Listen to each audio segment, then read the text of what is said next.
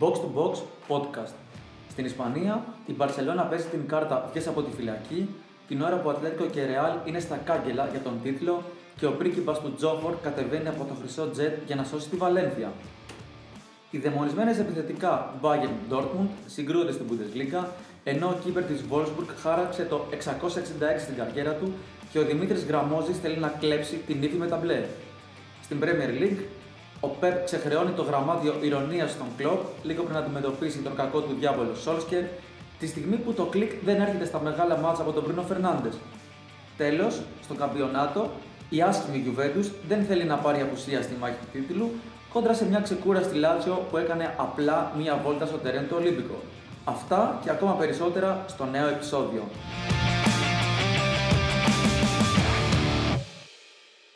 Εδώ είμαστε ξανά λοιπόν, ένα ακόμα box to box podcast επεισόδιο, είναι το 15ο, στρογγυλό. Δεν μετράω, να ξέρεις.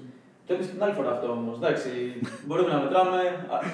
Μπορούμε να το λέμε έτσι για, για τους τύπους. Ε, είμαστε έτοιμοι να ζήσουμε μια τσικλοπέμπτη εντελώς διαφορετική λόγω των συνδικών των ημερών. Πολλές ματσάρες στην Ευρώπη. Γιώργος Καραμάνος, Λευτέρης Δονοβασίλη. Παιδιά, θα πείτε κάτι άλλο πέρα από το τι σας έκανε εντύπωση, τι σας άρεσε μέσα στην εβδομάδα; Θέλετε να σημειώσετε κάτι άλλο έτσι γενικώς λόγω της ημέρας; Κάτι άλλο. Όχι, έτσι. Όχι. Όχι. Όχι. Πα- Ε, Συγγνώμη. Καραμάνος δεν μιλάει καν, πρόσεξε. Είναι- Εγώ Νοήματα. ανυπομονώ να πω αυτό που μου έκανε εντύπωση που δεν είναι Οκ. καθόλου ποδοσφαιρικό. Vamos. Είναι πιο πολύ ερωτικό. Ε, Ντόνα Μέι, την ξέρετε; Εγώ όχι. Ούτε εγώ. Ε, Δεν μου λέει εγώ θα κάτι. πω τώρα την ξέρω ελευθερία. θα- Δεν μου λέει κάτι, κυρία. Ντόνα Μέι, λοιπόν, ε, Instagram ε, influencer κτλ. Με λίγα ρούχα οι φωτογραφίσεις της ε, στα social. Σύντροφος του Ντέλε Άλι.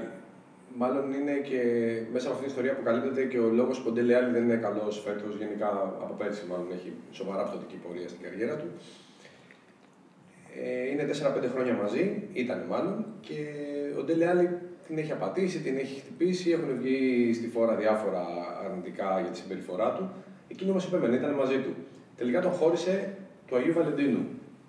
Και τον χώρισε για τον φοβερό λόγο ότι αντί να ασχολείται μαζί της, εκείνος έπαιζε όλη μέρα Fortnite.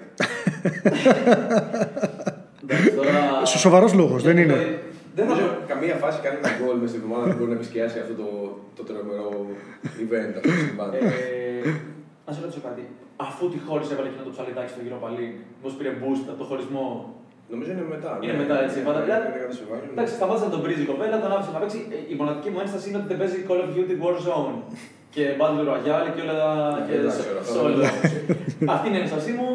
Πεχταρέ έγινε που χωρίσαν τέλος πάντων. Λευτέρη, εσύ τι.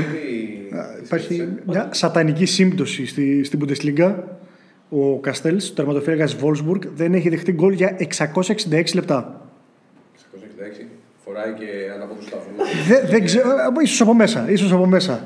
Οπότε τι βλέπεις να γίνεται τώρα στο επόμενο Ε, μάτσο. Δεν ξέρω, θα φάει γκολ στο πρώτο λεπτό να μείνει στα 666. Θα φάει γκολ ή θα κάνει την πειρά. Γιατί θε να παίξει ποτέ το, το record pressing, ιστορία και τέτοια πράγματα.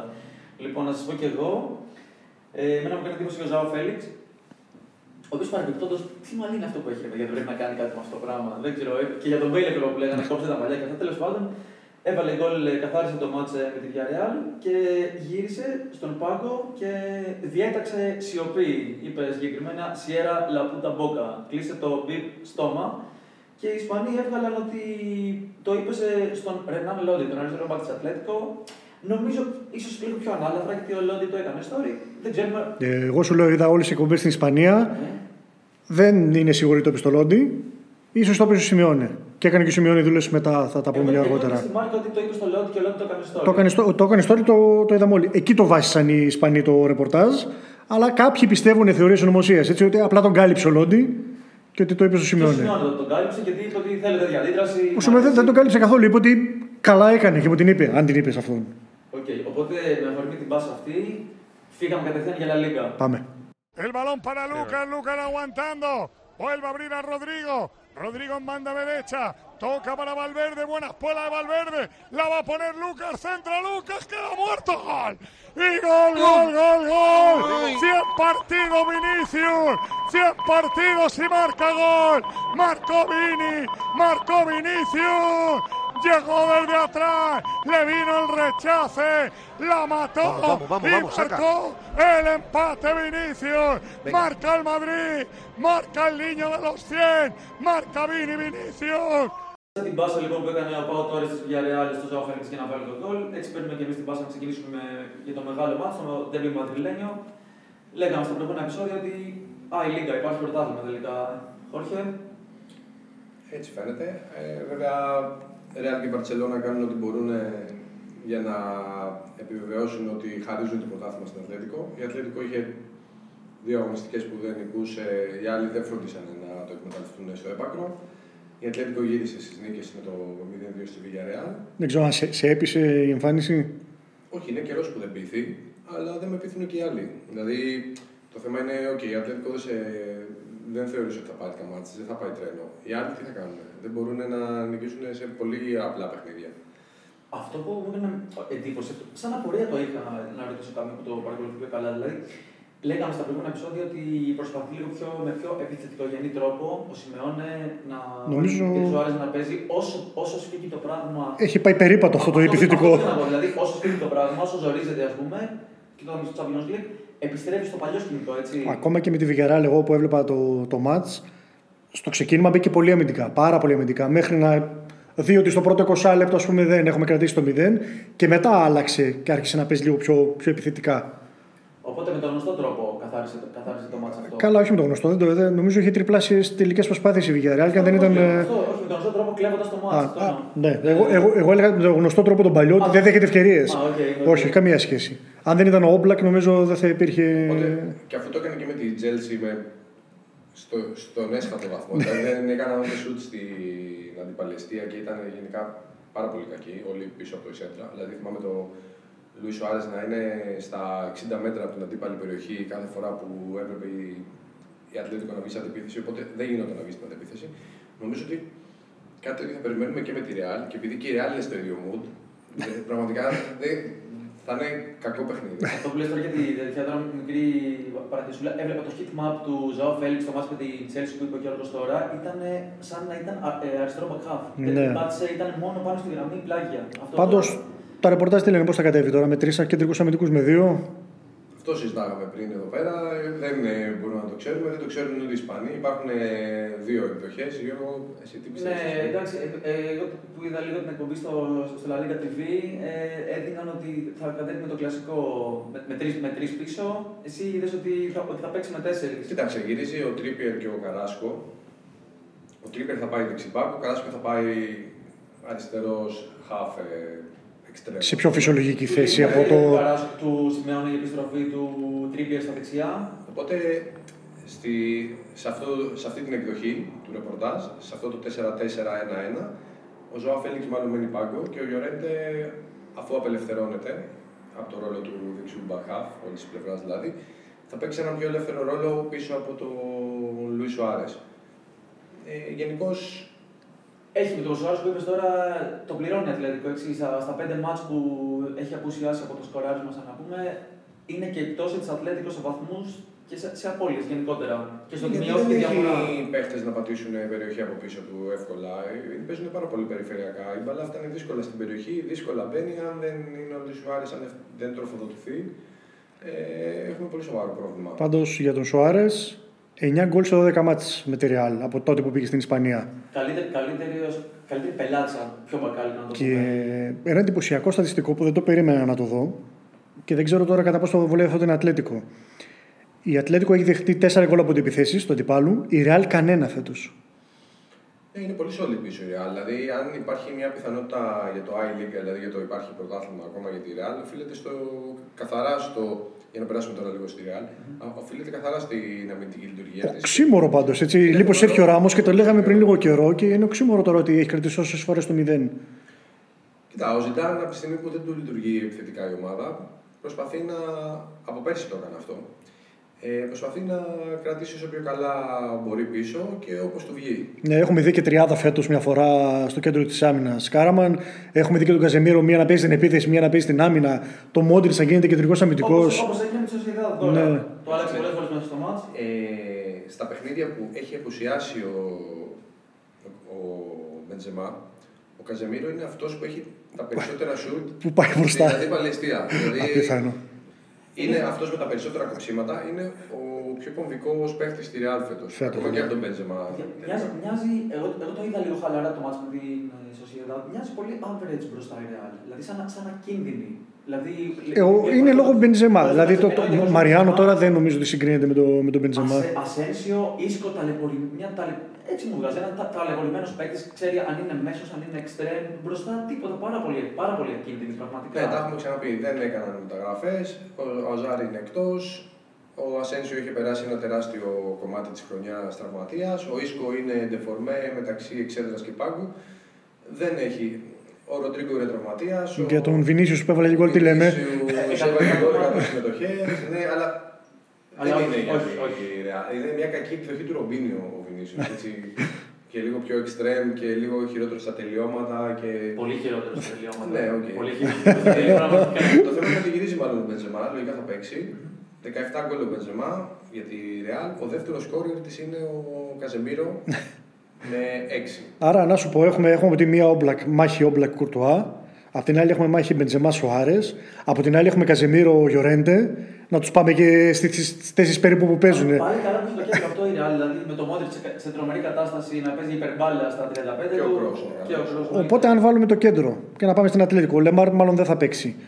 Ο Κόκε φέτος δεν είναι. Καλός είναι ο Κόκε. Εμένα, ε, Σε τέτοιο επίπεδο που είναι της Ρεάλ όμως, δηλαδή που κάνει χρονιά ο Μόντριτς και ο Kroos. εντάξει, είναι βασικός ε, πυλώνας στον πρωταθλητισμό που κάνουν αυτή τη στιγμή. Δηλαδή, άμα σκεφτείς ότι ο Κόκκι καλύπτει, κάνει κάτι διαφορετικό από ό,τι έκανε τις προηγούμενες χρονιές. Δηλαδή, παίζει σαν κόφτης. Ε, Είναι πιο βαθιά πίσω ναι, από τους μέσου. Ναι, παίζει, παίζει όσο πιο πίσω έχει παίξει ποτέ. Ε, δεν έχει τις περισσότερες φορές το Σαούλ Παρτενέρ. Ναι, όπως καλά, το φέτος ο είχε Σαούλ ναι, προηγούμενες έπαιξε χρονιές. όπου, Αυτή είναι τρομερή οπουδήποτε. πάση που λες, συγγνώμη, μας διακόπτω. Ο Σαούλ είχε, είχε γίνει γνωστός από τα μέσα ότι αντιμετώπιζε κάποια προβλήματα. Δεν, δεν έχει κάνει γνωστό τι ακριβώς είναι. Ψυχολογικά. Αλλά, αλλά είναι ένα θέμα, ναι, όχι απλώς ψυχολογικό πρόβλημα. α- Ήταν σε μια άσχημη κατάσταση ψυχολογικό και ψυχολογικό πρόβλημα. Και το είχε πει και ο ίδιος, είμαι δύσκολα. Και αυτά τώρα έχει κάνει παιδί. Ανεβαίνει, φαίνεται αυτό πάρα πολύ. Ναι, αλλά παίζει, παίζει ό- όπου υπάρχει κενό ξαφνικά ή αυτός ή ο Γιορέντε θα το καλύψουν ναι, με πρώτο τον, τον Σαούλ. Δεν είναι, ναι, ο, ο, Σα- ο, ο Σαούλ όμως παίζει είναι back. Η πρώτη χρονιά, ναι, ας πούμε, και τα ρεπορτάζ του είναι αυτό. Αν δεν παίξει ο Καράσκο που γυρίζει τώρα, θα είναι ο Σαούλ. Θα είναι ο Σαούλ. Πάντως δεν είναι ο, ο παίκτης που ήταν τα προηγούμενα χρόνια. Εμένα μου Είναι έχει κάνει πλήγμα. εντύπωση. Μου έχει κάνει εντύπωση. Όταν βλέπεις τη Real, ξαναγυρνάω στο επιθετικό πρόβλημα εκεί, έχω Εντάξει, το ναι. πρόβλημά μου. Το 2009 που πήρε τον Ρονάλντο, από τότε δεν έπεσε ποτέ κάτω από το 2,5 γκολ ανά ματς επιθετικά η Real. Ε, μάλιστα το 11-12 είχε και 3 γκολ ανά ματς στο peak της. Ο Ρονάλντο λείπει τρίτη σεζόν. 1,89 γκολ την πρώτη σεζόν της απουσίας του, 1,94 πέρσι, φέτος 1,68. δηλαδή άμα το συγκρίνεις με τις ομάδες από τα πέντε μεγάλα πρωταθλήματα που παίξαν η Champions League, η Real είναι στη 17η θέση επιθετικά. με τη ενδεικτικό ας πούμε είναι ότι η Bayern έχει 2,80. Ε, εντάξει, τώρα πια, πιάνεις και εσύ τώρα τη, Ναι. την ομάδα με την καλύτερη Θες να επίθεση. πιάσω πια, τη... θες να πιάσω τη... Να πιάσουμε την Ατλέτικο. Πώς έχει η Ατλέτικο, Τζέρσι, ξέρουμε ναι. την έχεις στη λίστα την Ατλέτικο ή όχι; Η Ατλήτικο έχει χειρότερα. είναι, είναι ένα πολύ στυλ. Το έλεγα πάντω και αυτό οι Ισπανοί τώρα που πήγατε στην Ατλέτικο ότι σαν να έχει ένα. Αυτή και αν έχει ψυχολογικό πρόβλημα με τη Real. Δηλαδή, όσο και αν κάνει ωραία Ναι. πράγματα, κάθε φορά που παίζει, με- κάθε φορά που παίζει με τη Real, την πετυχαίνει στα νοκάου του Champions League και το- την πετυχαίνει σε κρίσιμα ντέρμπι όπως και αυτό στο Κοίτα. πρώτο γύρο. Πάντα υπάρχει ένα κλίμα. Τελευταίο, τελευταίο γκολ που πέτυχε η Ατλέτικο επί της Ρεάλ ήταν ο Γκρισμάν τον Φεβρουάριο του 2019. Δεν υπάρχει χειρότερο σερί στην ιστορία από τέσσερα μάτς χωρίς γκολ, τώρα έχει φτάσει στα τρία η 335 Ατλέτικο. λεπτά χωρίς γκολ είναι η Ατλέτικο. Βάσει και από πότε έχει να νικήσει, μήπω. Η Ατλήτικο. Α, κα- καλά, θυμά, θυμάμαι ότι ο Σιμεώνε δεν έχει νικήσει το Ζιντάν ποτέ. Ή, όχι, έχει μία νίκη, μία νίκη ο Σιμεώνε στην πρώτη σεζόν, στην πρώτη σεζόν του Ζιντάν. Αυτό το Ένα θυμάμαι. μηδέν, Σεζόν 15-16 στον Τότε. Περντέου και εντός έδρας ε, έχει να νικήσει 6 χρόνια. Ήταν από εκείνη τη σεζόν που έκανε το μέσα έξω. Με Είναι, τις είναι νίκες. 9, 9 μάτς χωρίς νίκη για Ατλέτικο κόντρα στη Ρεάλ. Ανεξαρτήτως σε αυτό- έδρας. Σε αυτό το διάστημα είναι 5 ισοπαλίες, 4 ήττες. Είναι το χειρότερο σερί του Τσόλο κόντρα σε κάποιο αντίπαλο. Άρα τι βλέπουμε, πέ- πέρα από το 0-0 το οποίο μας προειδέασες, ε, Καραμάν, τι άλλο βλέπουμε; Τίποτα, από μισό-μισό. ξέρω, δεν, δεν μπορώ να πάω ούτε καν στο ένα ένα. Δεν πάει το. Well, are you ready for this? The German Games, two heaviest of heavyweights, a battle royale. It's time for Borussia Dortmund to meet Bayern München in Der Klassiker. Λευτέρη 3 γκολ η Dortmund, 5 η Bayern. Είμαστε επιθετικά κομπλέ, πάμε να, να δούμε ένα random παιχνίδι και να γίνει χαμός. Καλά, δεν θα το βασίσω στο ότι στα τρία επί της Αρμίνια εντός έδρας και στα πέντε που έβαλε η Bayern στην κολονία. Αλλά γενικά είμαστε. Και γενικά έχει γκολ το ζευγάρι. Τώρα το, το, το θέμα είναι ότι όσο ανεβαίνει η Dortmund, συνήθως έρχεται ένα μάτι στο Μόναχο και τα διαλύει όλα μια ζωή. Εκεί που λες ότι πάμε για πρωτάθλημα, έρχεται ένα μάτι στο Μόναχο, έρχονται κάποια γκολ, αρκετά γκολ συνήθως τα τελευταία χρόνια. Κλασικό κλάσικερ δηλαδή. Κοίτα, έχει κερδίσει η, Dortmund, η Bayern sorry, και τα τέσσερα τελευταία μάτς επί της Dortmund, κάτι που έχει να συμβεί, πέντε έχει να συμβεί από το 1970. Ε, μάλλον θα συμβεί. Ε. Ε, δε- δεν είμαι σίγουρος αν θα συμβεί, γιατί και η Bayern δεν ξέρω, και με την κολονία δεν ξέρω αν είδε και πώς δέχτηκαν τον γκολ και ότι δέχτηκαν μια-δύο φάσεις. Είχαν το δοκάρι. Το δοκάρι, καλά, καλά, το δοκάρι από τις ευκαιρίες χρονιάς. Βγήκε ο Νόιερ να κάνει τα δικά του, έχασε την μπάλα Το και η έβλεπα. αιστεία το έχασε στο δοκάρι. Δεν είναι καλά η Bayern αμυντικά. Έχει τον Κορέτσκα σε καλή κατάσταση. Χατρίκ με assist. Εκπληκτικός, εκπληκτικό μάτς με την κολονία. Έχει καλά το Λεβαντόφσκι που δυστυχώς για την Dortmund όπου τη βρίσκει έχει γκολ. Αλλά από εκεί και πέρα γύρισε ο Μίλλερ με το που μπήκε έκανε assist. Δεν, ξέρω, δεν θυμάμαι πόσα δευτερόλεπτα χρειάστηκε ο Μίλλερ να μπει αλλαγή να κάνει assist. Γυρίζει και ο Παβάρ, αλλά αμυντικά και πάλι δεν, δεν τζουλάει. Και έτσι όπως είναι η Dortmund τώρα με τον Σάντσο να πηγαίνει, δεν θέλω να πω πώς πηγαίνει στο 2021, τον Χάλαντ μπροστά, τον Ρόις που συνήθως το έχει με την Bayern, θα είναι. Να καλό σε ρωτήσω μάτς. κάτι, νομίζω, δεν θυμάμαι ποιος το έλεγε. Μπορεί να ήταν ο Ματέους, χθες το διαβαζα Έλεγε ότι ο γρίφος της Bayern έχει αποκωδικοποιηθεί. Καλά, δεν θα το έλεγα γιατί το μάτς με τη Λάτσιο το είδες. Νομίζω Το είδα το μας με τη Λάτσιο, εντάξει, αλλά τώρα μιλάμε για, για απίθανα λάμινα της Λάτσιο. δεν, Τώρα. δια- δεν, δεν- δεν διαφωνώ, αλλά θα έλεγες δηλαδή εσύ ότι αποκωδικοποιήθηκε ο κωδικός τη Bayern. Όχι. Ε, ε, ήταν μισή μπάγκερ σχεδόν και πήγε και περπάτησε. Σβηστά. συγγνώμη. Ναι, σβηστά. περπάτησε. Άλλο η Bundesliga γιατί τα παίρνει και λίγο πιο χαλαρά προφανώς. Και άλλο να σε αντιμετωπίζουν στην Bundesliga και να παίζουν στην κόντρα έτσι όπως παίζουν στην Bundesliga. Ναι, πλέον ε, στο μόλις συν δύο από τη λειψία δεν υπάρχει τίποτα χαλαρά πλέον. Όχι, εντάξει, δεν υπάρχει. Ναι. Άλλαξε το, στάτου στι πιστεύω. τελευταίες αγωνιστικές. Εκεί που φάνηκε ότι πάει να το πάρει ε, περπάτημα πάλι πριν Ναι. κανένα μήνα, Έχουμε έχουμε πρωτάθλημα. πρωτάθλημα. Και θέλουμε τώρα να μην κερδίσει για να έχουμε ακόμα πιο συναρπαστικό πρωτάθλημα. Εννοείται. Μπα και μπήκε η Dortmund, καταφέρει τώρα που είναι σε καλή κατάσταση και ανεβαίνει. Βρήκε επιτέλους ο, Τσέρ, ο Τέρζιτς και σύστημα. Εδώ αναγέννησε τον Νταούντ. Ξαφνικά. Σκόρερ. Λέ- λέγαμε, είχαν βγάλει οι Γερμανοί Ρούρ να χρήχτε ένα αποκλειστικό ότι στις αρχές Γενάρη είχαν. ε, Όχι έντονο επεισόδιο, είχαν επεισόδιο Νταούντ με τον Τέρζιτς στην προπόνηση και τον είχε αφήσει εκτός. Το, το συγχώρησε, ζήτησε συγγνώμη ο Νταούντ, επέστρεψε και είναι καλύτερο από το Νταούντ.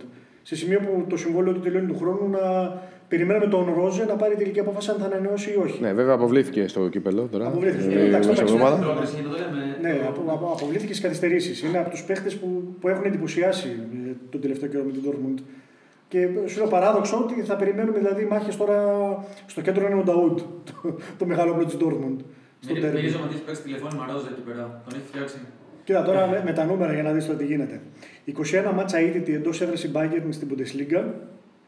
Τελευταίο τέτοιο σερί είχε να κάνει από το 2018. Ενώ στα 5 τελευταία εντός έδρα μάτσα με την Dortmund, για κακή τύχη της Dortmund, έχει σκοράρει τουλάχιστον 4 γκολ. Θυμάστε κάτι που λέγαμε με τη Βέρντερ, Ποιο μάτς ήταν που λέγαμε πόσα οχτάρα και τελικά δεν θυμάσαι τι Ένα- κάναμε. Θυμάμαι πάρα πολύ καλά. εγώ, Ένα-ένα. Πηγε- Ναι. πη- ε, λοιπόν, η Βέρντερ είναι το δεύτερο χειρότερο σερί. Σα- Χειρότερο για την ίδια. Καλύτερο για την Bayern. Μόνο, μόνο η Βέρντερ έχει χειρότερο σερί στο Μόναχο από την Dortmund αυτή τη στιγμή. Πω, πω, κακό. Δεν ξέρω αν θα σπάσει. Το θέμα είναι η Dortmund σκοράρει για 21 σερί μάτς. Η Bayern σκοράρει για 36, για 36 σερί μάτς. Δύο κορυφαίες ομάδες του πρωταθλήματος, επιθετικά, τώρα. Ε, πες μου εσύ αν θα δούμε γκολ ή όχι. Το φοβερό σε αυτό είναι ότι, να προσθέσω, ότι από την 7η θέση και πάνω που κοιτάζω, έχουν και τη χειρότερη άμυνα. Καλά, ναι. Έχει φάει, έχει φάει 32 γκολ η Bayern. ναι. Είναι, είναι τρομερό. Είναι χειρότερη- τα έχουμε πει. είναι η 32 χειρότερη άμυνα γκολ σε που 23 είναι- μάτς. Σε πολλά παιχνίδια το, το δέχεται και πρώτη. Ναι, από την, εποχή, Φέτος. από την εποχή του Κλίνσμαν έχουμε πει ότι είχε να δει τέτοιες και, και συνεχίζει. Και η Dortmund έχει δεχτεί 31. Οπότε Ναι. ανοιχτές οι αιστείες γενικά. Θα έχει, θα έχει γκολ το μάτς. Έχουμε, είπαμε, Χάλαντ που σκοράρει ανά 87 λεπτά στην Bundesliga. Δεν έχει ξαναγίνει. Έχουμε και τον Λεβαντόφσκι, βέβαια. δε- Εντάξει, ξέρουμε πόσα μάτια έχει παίξει ο Λε- ο Λεβαντόφσκι. Σκοράρει 104, είναι 104 λεπτά. Η δεύτερη καλύτερη επίδοση στην Bundesliga. Μιλάμε για παίχτε που έχουν 25 γκολ και πάνω. Και προφανώς μιλάμε τώρα για ένα ντέρμπι το οποίο ξεχνάμε την άμυνα, πάμε στην επίθεση και απολαμβάνουμε Χάλαντ και Λεβαντόφσκι. Τώρα τι θα γίνει, Εντάξει, Πάντως, εγώ- επειδή είπες για το Σάντσο πριν, ε, τεράστια διαφορά 2020 με 2021. Καμία σχέση. Σου λέω, είχε Νομίζω ένα έχει γκολ από 8 τον Μάιο. γκολ. ε, στ- από τότε που είχε αλλάξει ο χρόνος, κάτι Είναι, τέτοιο. είναι, είναι πονημένη ιστορία με τον Σάντσο. Είχε να βάλει γκολ από τον Μάιο και έβαλε γκολ ε, τελευταία αγωνιστική νομίζω του πρώτου γύρου, Δεκέμβριο. Είχε βάλει δύο συνεχόμενα γκολ, ένα στο πρωτάθλημα και ένα στο κύπελο. Είχαμε πει ξανά του- ότι και ο Φάβρο του είχε πει ότι το μυαλό του ήταν αλλού γιατί ήθελε να πάει στην United. Η United δεν ήρθε ποτέ να κάνει την πρόταση που είχαν συμφωνήσει ο ίδιος με την Dortmund. Τώρα που ξεκαθάρισε το πράγμα, είναι όλα καλά. Τώρα ο Σάντσο είναι ο καλύτερος παίκτης της Dortmund. Είναι καλύτερος και από τον Χάλαντ. Τώρα έδωσε και την πρόκληση στην Dortmund μεσοβδόμαδα. Τραυματίστηκε κιόλας. Πόσο ωραίο γκολ ήταν αυτό. Το, από την άμυνα στην επίθεση με μία πάσα βγήκαν τρομερός συνδυασμός. Έχει στρώσει πάρα πολύ η Dortmund. Το κακό για την Dortmund είναι ότι μετά τον γκολ ο Σάντσο έγινε κατευθείαν αλλαγή και είναι αμφίβολος για τον Derby. Μήπως βιαστήκαμε λίγο με τον Τέρζιτς να, να μην τον. Ε, όχι μόνο εμείς, γιατί βιάστηκαν. Όχι και- εμείς, σαν Dortmund. ε. Όχι, όχι, ήταν το πλάνο εξ αρχής ήταν ότι θα, θα μείνει βοηθός ο Τέρτζη, δεν θα φύγει προς το παρόν. Ναι, μήπως δείχνει σιγά σιγά να αξίζει λίγο. Ο- Δεν ξέρω. Νίκησε δεν τώρα και τον ε, διάδοχό του, ας το Ναι. πούμε έτσι, στο Ε, κύπελο. νο- νο- νομίζω ότι ήταν ξεκάθαρο το πλάνο ότι θέλουμε τον Ρόζε για διάφορους λόγους και ότι ο Τέρζιτ θα μείνει ως βοηθός. Είχαμε και στο κύπελο ένα περιστατικό με τον Χάναν να πιάνει έναν από τους βοηθούς του Ρόζε που θα έρθει στην Dortmund.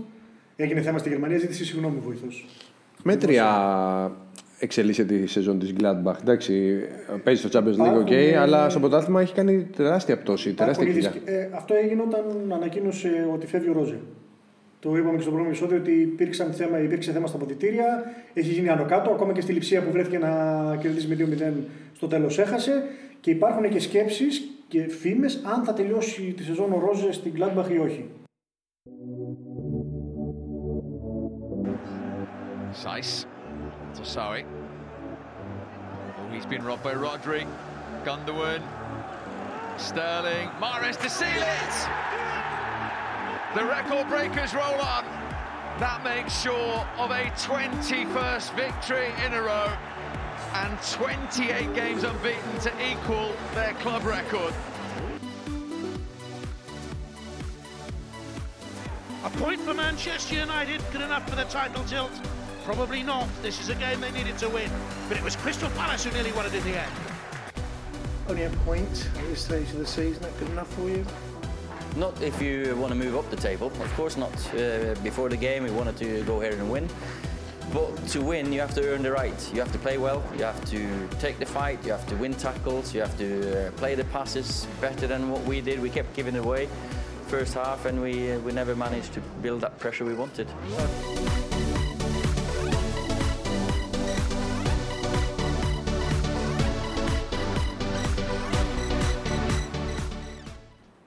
Πάμε λοιπόν στην Premier League.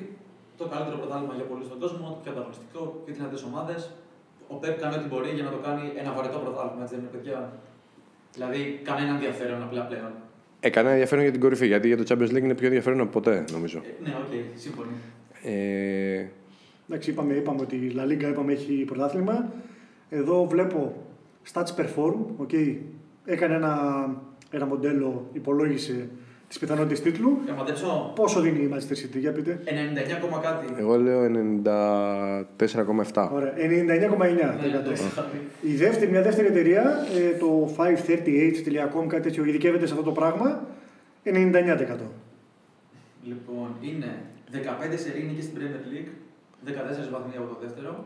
Ε, 21 σερί όλες τι 21 οργανώσει. σερή νίκες σε όλες τις οργανώσεις και 28 μάτσα ήδη, 25 νίκες, 3 ισοπαλίες. Ένα ρεκόρ πάλι του ίδιου κλαμπ, ε, πάλι ρεκόρ του συλλόγου του ισοφάρισε από τον Απρίλιο-Δεκέμβριο του 2017. Ε, με αφορμή αυτό βγήκαν, θυμη, θυμήθηκαν όλοι ε, ιστορικά γεγονότα, περισσότερες νίκες. Έχει κι άλλο. Έχει, στα τελευταία 19 μάτια στην Premier League δεν έχει βρεθεί πίσω στο σκορ, ούτε ένα λεπτό. Είναι το ρεκόρ ε, κατηγορίας από την Arsenal το 1999. Ξεσκονίζει ιστορικά ρεκόρ ε, η, ομα- η ομάδα του ΠΕΠ. Ε, στα, με- στα μεγάλα πρωταθλήματα της Ευρώπης, κάτι αντίστοιχο, οι περισσότερες νίκες σε ρί, 23 έχει κάνει η Bayern, η περσινή, του, δε- ε, προπέρσι του 19-20, αλλά και περσινή, σε ωραία δύο διαφορετικές ομάδες.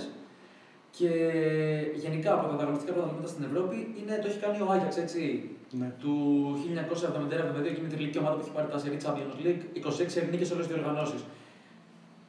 Ιστο- ιστορικά πράγματα για την ομάδα του Πεπ, ε, για την οποία τα έχουμε πει πάρα πολλές φορές.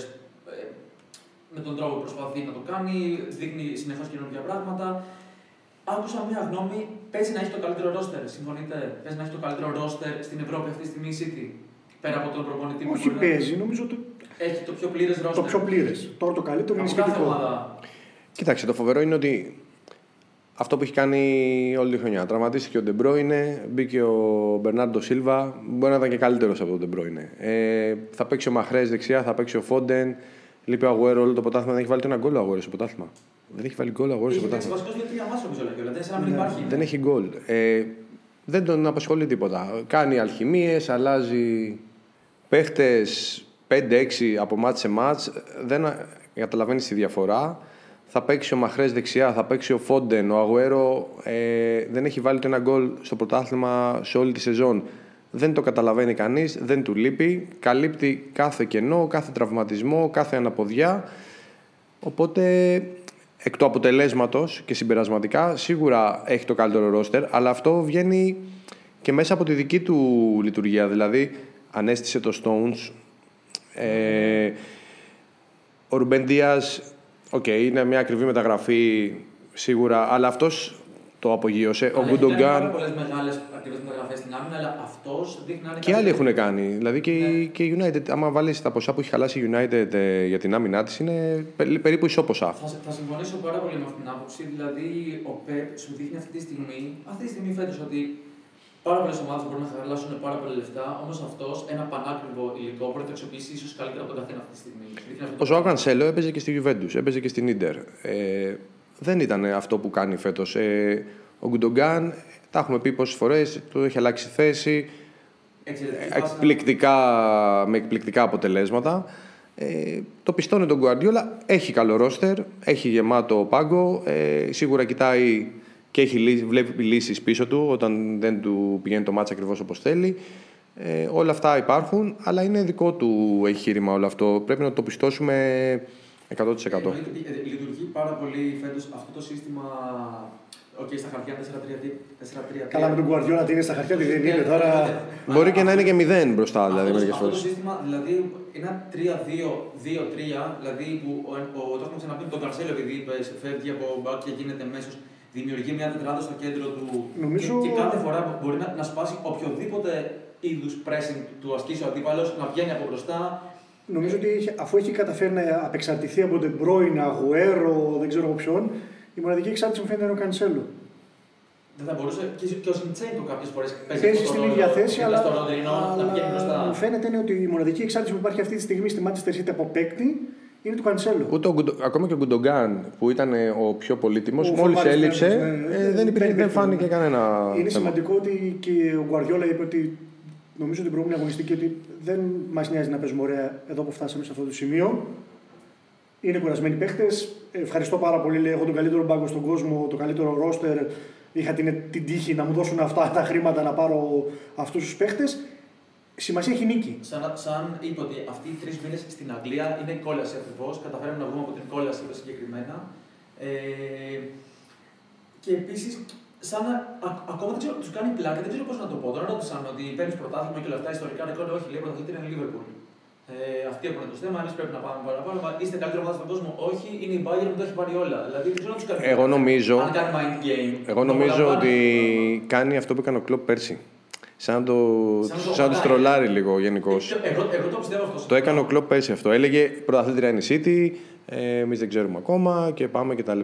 Εγώ θέλω να πάρω πάσα από αυτό που, λέει, που είπε ο Λευτέρης για, το, για την απεξάρτηση που έχει από συγκεκριμένους παίχτες και να πάω στο United και να πω ότι συμβαίνει το εντελώς αντίθετο όσον αφορά το Solskjaer και τον Μπρούνο Φερνάντε.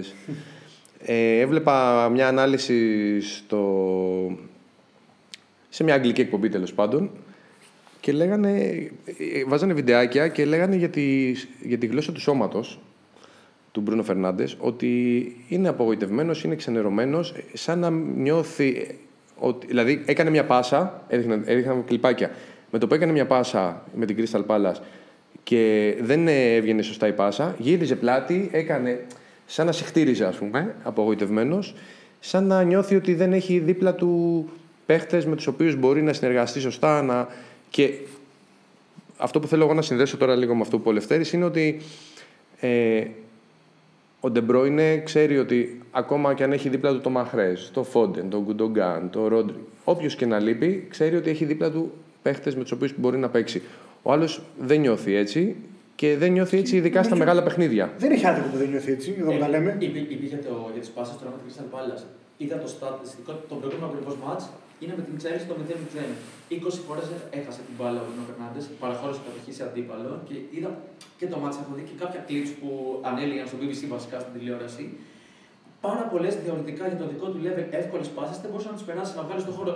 Δεφορμάρισμα, ίσως ίσως το βάρος το ότι όλη η ομάδα, περι... αν, αν δεν παίξει ο Μπρούνο Φερνάντες, περιμένουν όλοι να κάνει αυτός κάτι και όταν δεν το κάνει, σαν να κλειδώνουν όλοι αυτοί. Απλά η δική του συμπεριφορά, η δική του αντίδραση ήταν σαν αυτός να νιώθει Ότι, ότι, αυτό ότι, δεν μπορούν, όχι, ότι δεν μπορούν να διαβάσουν, να τον βοηθήσουν στο παιχνίδι του. Δηλαδή, αυτές οι λάθος πάσες, η δικιά του στάση έδειχνε ότι δε, εγώ εκεί έπρεπε να την κάνω, έπρεπε να είσαι εκεί πέρα. Είδα ένα εύστοχο σχόλιο σε, ε, σε, σε κείμενο το είδα σε άρθρο. Ε, έλεγε ότι για τη United ότι ο παίκτης που αυτές τις τελευταίες αγωνιστικές έχει ανεβάσει πιο πολύ τις μετοχέ του από το κέντρο της United είναι ο Pogba. Ο οποίος, ο οποίος, ο οποίος δεν παίζει και φαίνεται ότι το δικό του μεγάλο κενό. Θα σου πω, λέ, δημιουργικά. λέγαμε για τη Manchester City ότι έχει δυνατότητα ο Guardiola να κάνει rotation. Η United τι δυνατότητα έχει να κάνει rotation; Όταν ο Μπρούνο Φερνάντες πρέπει να παίζει κάθε τρεις μέρες, ποια είναι η δυνατότητα; Θεωρητικά- Πώς δεν θα κουραστεί ο Μπρούνο Φερνάντες Με και συγχωρείς. κάποια στιγμή δεν θα εκνευριστεί σε και ο ίδιος. πρόσωπα, σε πρόσωπα στον πάγκο όμως έχει. Υπάρχουν πάρα πολλοί μέσοι στο ρόστερ της United. Είναι άλλο αν, αν δεν μπορούν, αν ο προπονητής κρίνει ότι δεν μπορούν. Προφανώς και α, αυτό σου λέω. ότι Αντίστοιχους μέσους έχει η United πάντως. Μάτα. Ποιος μπορεί να αντικαταστήσει Είναι λίγο τον παρό... Φερνάντες; Είναι λίγο... πα- Φαν ντε Μπέεκ. Ο Φαν ντε Μπέεκ είναι ένα θέμα γενικώ που ότι δεν τον βάλαν στο παιχνίδι. Με τα, Μάτιτς. με τα νούμερα του Μπρούνο Φερνάντες από εδώ που πήγε στο United, ποιος άλλος μπορεί να κάνει διαφορά; Άντε, άντε να βάλουμε τον Πογμπά που δεν τον βάζουμε. Δεν υπάρχει άλλος. Δεν υπάρχει. Αν λείψει ο Μπρούνο Φερνάντες, Επιθετικά, ναι, δεν επιθετικά δεν υπάρχει. υπάρχει Είναι άλλη άλλο. ομάδα. Απλά η διαφορά είναι, γιατί και εκεί έρχεται ο προπονητής, ότι θεωρητικά πάντα το λέμε αυτό έτσι, ότι αν είχε τον Φαν ντε Μπέεκ ο Γκουαρδιόλα, θα τον έβαζε, θα βρίσκε τον τρόπο να τον Σίγουρα, αξιοποιήσει. σίγουρα, σίγουρα. Πόσο μπορεί να το παίξει, 60%, 70%, θα το έπαιρνε αυτό το 70%. Ο Σόλσκιερ δεν το έχει πάρει από Τα λέμε, τα μια. λέμε τώρα έτσι που είναι ο- είναι ο Pep. Τα λέμε λίγο είναι ο Pep- μπακαλίστικα. Είναι ο Pep στο, στο, σε ένα peak τρομερό αυτή τη στιγμή. Λέμε ότι ό,τι κάνει θα είναι τέτοιο. εντάξει, Έχει περάσει και εκείνος δύσκολες στιγμές. Αλλά ναι, αυτή τη στιγμή δείχνει ότι Πάντως, είναι εντάξει, το λαμδάκι ο Pep. Να σου πω κάτι. Αν πάμε και στη United λίγο, λίγο τακτικά, το pressing που κάνει η United στις τελευταίες αγωνιστικές είναι πολύ σωστό. Ωραία, ξεκινάμε από εκεί. Πλέον, θυμάσαι που λέγαμε ότι θέλει έναν κόφτη να βάζει κοντά στην άμυνα, τώρα πλέον είναι δύο. Εξάδα πίσω. Μακτόμινεϊ και Φρεντ που παίζουν, θα παίζουν στα μεγάλα μάτια και θα παίξουν και τώρα. Εγώ διαφωνώ με αυτό που λέτε το pressing. Ότι δεν κάνουμε σωστό; Ε, όχι, όχι ότι δεν κάνουν σωστό. Ε, δηλαδή, στο match, έβλεπα, έβλεπα τα clips του match με την Chelsea. Ε, δεν, δεν σου ρίχνω λάθος, απλά σου λέω ένα διαφορετικό τέτοιο. Ε, ανέλυαν και λέγανε ότι σαν, να- σαν να έχει πλέον ένα φόβο, ειδικά στα μεγάλα μάτια. Δηλαδή, με το που, οπ- όπως, γι- όπως υπάρχει επιθετική λειτουργία, με το, με το που θα γίνει μια λάθος πάσα, η αντίδραση της ομάδας, όπως είναι το ομα, ομαδικά η λειτουργία, είναι να, να πάρουν βήματα πίσω από Το transition, αυτό γίνεται με το πολύ που γρήγορα κάνουμε προς τα λάθος, πίσω. Μαζευόμαστε πίσω από το που λες εξάδα. Δεν είναι ότι προσπαθούμε. Δεν μαζεύεται πίσω, αυτό είναι το θέμα. Είναι εκεί. Δεν είναι ότι μαζεύεται πίσω. Έχει φτιάξει ο Σόλσκερ γιατί φοβάται προφανώς, γιατί τα έχουμε δει με την άμυνά του. Ακόμα θυμάμαι τον κόλ με την Πασάξη, το οποίο έγινε επειδή η ομάδα δεν πρέσαρε, δεν είχε σωστές θέσεις. Είχε περίγυρο στην Ευρώπη το γol Ακριβώς. αυτό, ισχύει. Πλέον όταν ο Μαγκουάιρ φεύγει από τη θέση του, που παλιότερα δεν πήγαινε κανένας, τώρα γυρίζει ο Φρέντ. Υπάρχουν δύο μπροστά για να καλύψουν οποιονδήποτε κάνει μία Ναι, αλλά κίνηση μπροστά. αυτό Αυτό φέρνει προφανώ. τα πολλά 0-0. Καράμαν. Αυτό έχει μια συνέπεια να. είπε ο, ο Γκάρι Νέβιλ ότι δεν βλέπετε. Δεν, βλέ... Δεν θέλουμε, διαφωνώ. λέει, να παίζουμε όπως η City. Κανένας οπαδό της United δεν περιμένει από αυτή την ομάδα να παίξει όπως η City.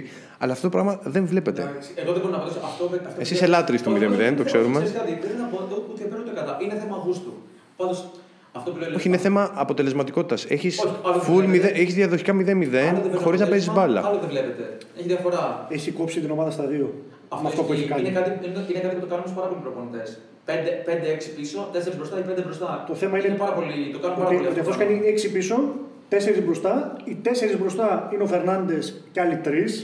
Ακριβώς έτσι όπως το λέω. Είναι ο Φερνάντες και άλλοι 3. Και όταν δεν παίζει ο Καβάνη, κανένας να πατάει περιοχή. Δεν, δεν υπάρχουν. Ε, δείχνει στα μεγάλα παιχνίδια, όπως το λέει ο Λευτέρης ακριβώς, ε, στα μεγάλα μάτια, συγκεκριμένα κόντρα στους μεγάλους top 6, επιλέγει σταθερά τον Φρεντ μαζί με τον, με τον McTominay. Είναι, είναι αυτό το δίδυμο που, προ- ε, που επιλέγει για να προστατεύει την άμυνά του. Καλός ο Μακτομινέ, ανεβασμένος Καλώς πολύ. Και, και, ο, και, Ο Fred είναι πάρα πολύ και ο καλός. Fred πάρα, Και ο πάρα Fred. πολύ. Ένας, ένας παίκτης που είχε, είχε δεχτεί πάρα πολύ μεγάλη κριτική αν ήταν αυτή η μεταγραφή με τα πολλά λεφτά. Σταθερά όταν έρχονται τα μεγάλα μάτς, να πρεσάρει, να, να, να δείχνει fit, να ακολουθεί ε, όσους αντιπάλους κάνουν κάθε κίνηση, να, τρέχει, να, μυ- να μυρίζει το κίνητρο αυτό που λέμε, αυτοπεποίθηση. Τρομερό μάτς με την Chelsea. Ε, ε, έβγαλε κάτι πάσες που. Έβγαλε μια πάσα που ήταν μισό γκολ ουσιαστικά. Δεν κατάφεραν να κάνουν το απλό και στο τέλος πήγε να κλέψει και το μάτς. Τρομερός ο Φρέντ. Αξίζει να παίζει, αξίζει, το, αξίζει τη Μήπως θέση του. γι' αυτό έχει απελευθερωθεί και ο Μακτομινέ και ανεβαίνει, ανεβαίνει πιο πολύ στην περιοχή, έχει βάλει γκολ, έχει... συμμετέχει λίγο πιο πολύ επιθετικά. Ναι, ε, η δουλειά που κάνουν αμυντικά είναι πάρα πολύ καλή. Δηλαδή και οι πίνακες που θα έχετε δει και εσείς ε, κόντρα στο- στο top 6 είναι πάρα πολύ καλή αμυντικά. Δηλαδή απλά έχει να βάλει γκολ από. Πότε ήταν, πότε ήταν με, τη, με την Chelsea, το- με την, ε, τότε να τον γκολ, το 1-6, Το ανοίγει το 1-6, σκορ στο 4 τον Οκτώβριο, και έχει Οκτώβριο. 7 μάτσα σκοράρει από τότε ουσιαστικά. Ναι, ε, 7-90 λεπτά έχει Είναι το σκοράρει. 0, τα 2-0-0 με την Chelsea, η ήττα από την Arsenal με ένα 0, το 0-0 με την Arsenal, το 0-0 με τη Manchester City και το 0-0 με τη Liverpool. Μιλάμε δηλαδή για 7 μάτς κόντρα στο top 6 5-0-0 και δύο ήττες. και έχει, έχει βάλει ένα γκολ στο πρώτο μάτς στο 2-3. Και αν πάρουμε και τη βαθμολογία, εντάξει, γενικά το pressing τώρα, το πώς θα παίξει με τη Manchester City είναι η μεγαλύτερη πρόκληση του Solskjaer. Εγώ δεν ξέρω πώς μπορεί να παίξει με 6 πίσω και να πιστεύει ότι θα κρατήσει το 0, ακόμα και με τους 6 πίσω. Έτσι όπως είναι η Manchester City που θα πάει με false 9, που θα τους κάνουν ε, τον Maguire και τον, ε, Δεν ξέρεις και τι τον να περιμένει με Lindelof. Τη City. Να περιμένεις μέσα, Ναι. αλλά ε, κρατάει, κρατάει τους μπακ του έξω, ε, απασχολεί κόσμο. να Αυτό τους φέρει μέσα. φαίνεται και στα αποτελέσματα γιατί στο top 6 η Manchester City έχει 17 βαθμούς και είναι κορυφαία στο. Και είναι τελευταία. τέτοιο, Και είναι τελευταία με 5 βαθμούς. Πάντως, το τελευταίο που θέλω να πω εγώ σε αυτό είναι ότι πέρσι που ήταν τολμηρός και έπαιξε με πρεσάρισμα πιο επιθετικά, τα πήγε πολύ καλύτερα. Αλλά είχε και αντίπαλο το διαφορετικό. Δηλαδή, η City ήταν αλλιώς πέρσι ούτως ή άλλως. Λέμε, λέμε, λέμε. Εγώ θα σου πω κάτι. Στα τρία από τα πέντε τελευταία μάτς εντός έδρας Manchester City, τα έχει χάσει από τη Manchester United. Και επίσης μην ξεχνάμε και το σερί που έχει η Manchester United εκτός έδρας. Το οποίο είναι. 20 παιχνίδια έφτασε, έτσι. 21 μαζί με την. Τώρα πήγε Α, με με την την Crystal Crystal Palace. Palace. Συγγνώμη, ναι, 21. Ναι, μεν δυσκολεύτηκε καλά με την Crystal Palace, δεν ήταν καθόλου καλή, αλλά δείχνει ότι αυτό το είδος το pressing που ακολουθεί ο Solskjaer προφανώς και βολεύει να παίζεις στην κόντρα, να παίζεις εκτός έδρα, να αφήσεις την μπάλα στη City και να περιμένεις το και δεν μπορείς να κάνεις. Και αυτό θα είναι το υπέρτατο τεστ για αυτό το Επίσης, σύστημα. βολεύει το γεγονός ότι είναι outsider για μένα. Ναι. Ε, Θα είναι κόντρα, κόντρα στην ε, City. Αφού αναλύσαμε λοιπόν όλα αυτά, κλείνω ότι το ρεκόρ που κυνηγάει ο Σόλσκερ μπορεί να γίνει ο πρώτος στην ιστορία που κερδίζει τρία εκτός έδρας μάτς με τη Manchester City Series σε όλες τις διοργανώσεις. Εγώ δεν πιστεύω ότι θα συμβεί. because Cristiano Ronaldo is bursting through and invariably doesn't miss opportunities like that. And with Spezia chasing a late route back into the match.